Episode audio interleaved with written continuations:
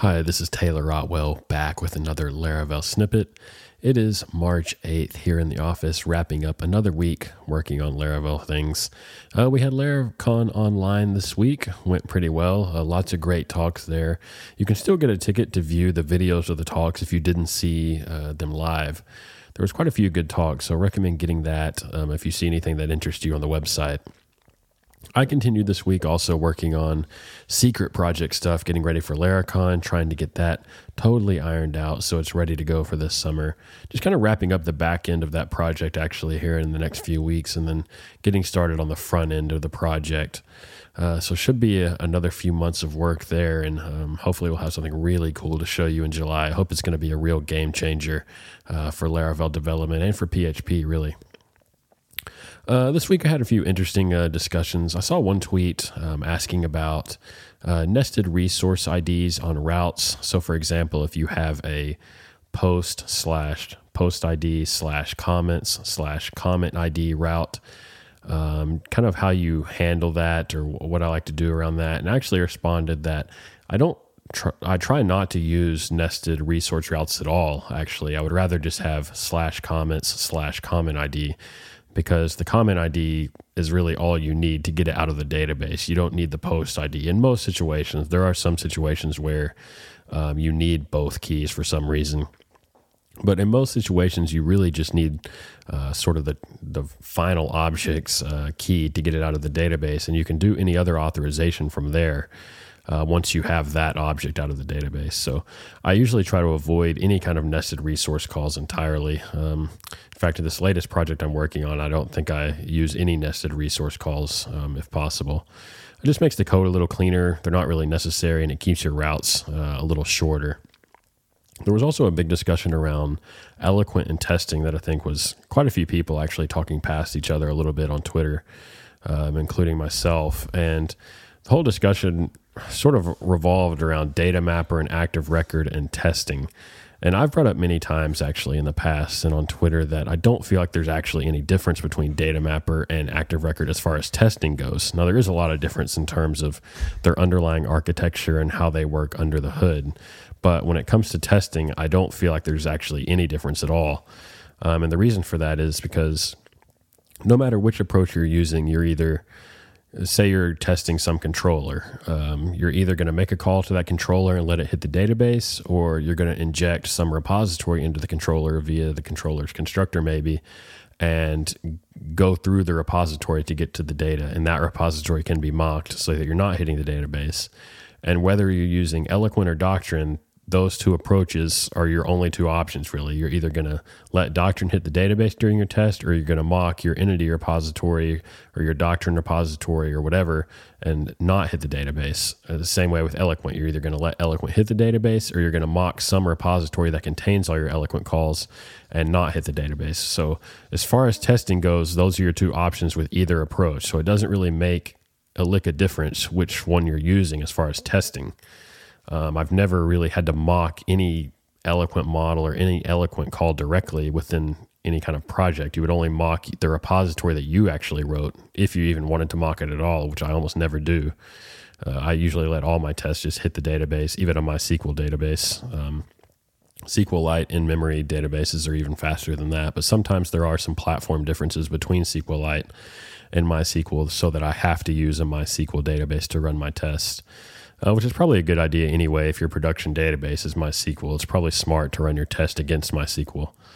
Um, to me, I just have the most confidence in my tests when I'm kind of testing them at the controller level. And, um, you know, in the project I've been working on uh, recently, if I just kind of hop into my test directory here, I'm just going to take a look at sort of how many unit type tests I have um, in my project and I actually just have two or three classes of unit tests, and then I have probably 50 classes of so called feature tests, which, um, you know, interact with multiple parts of the code base or controller test or hit the database or whatever.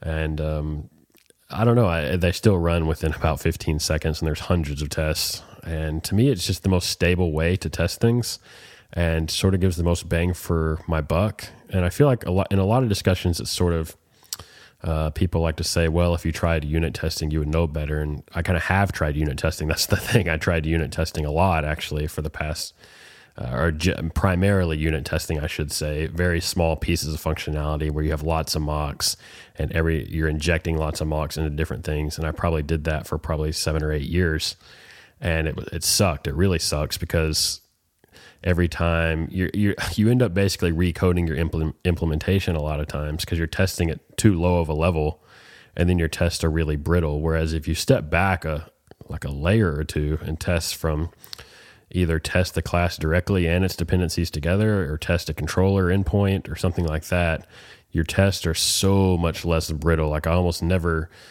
I don't worry about changing code because all my tests are still going to pass as long as the end goal of the code is the same, which to me is the whole goal of testing is to be able to refactor your code confidently and let your tests tell you that you haven't regressed in your behavior. And uh, if you're so focused on unit tests as such a so much over integration tests or so called feature tests, then your tests are going to be typically pretty brittle. In almost every project I've worked on, they tested that way. They've always been pretty brittle, and honestly, just not. They didn't.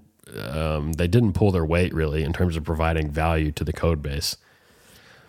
Um, so anyway, it was a pretty interesting discussion, and I think you know a lot of the discussions around PHP code quality and architecture sort of tend to skew like certain aspects of code quality over others. So for example, someone that just read an Uncle Bob book in the past six months is probably going to harp, harp, harp on uh, solid principles, you know, which are mostly good principles. Some of them are a little vague and subjective, and you know, are, I don't think should be considered uh, undebatable or sort some sort of canon law just because Bob Martin, you know, sort of concocted them.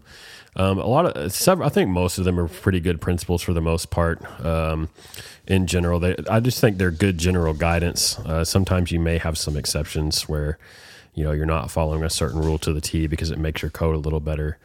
Uh, you know, and then sometimes you can value, for example, um, decoupling every component of everything so far apart that there's sort of no convenience to a library. And I think uh, some other frameworks have tried to go that route, um, smaller frameworks, and sort of never took off because they were so sort of decoupled apart their components, and it was hard to get them to work together to do anything useful without a lot of legwork.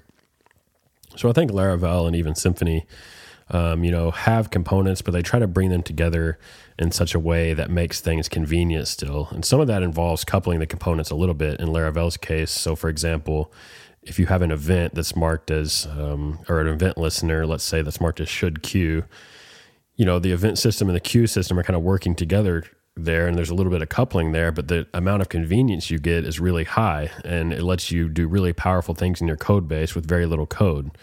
So, you know, you have to value those aspects of code quality too. You can't just value, um, you know, I don't know, certain sort of more esoteric or sort of ivory tower type constraints on your code over sort of more practical use cases. There has to be a balance. And in the same way, you can't have code that's just so tightly coupled that there's no flexibility at all. Um, so you have to find a good balancing point there. And I think Laravel tries to do a pretty good job with that, with having a high level of sort of convenience, but we also have a lot of stuff bound in the container that you can override um, during the service provider um, registration process and override things and make things pretty flexible. So it's always a balance. Not everything's gonna you know work for everybody, but hopefully we try to find a good balance that works for a huge use case and uh, is really popular.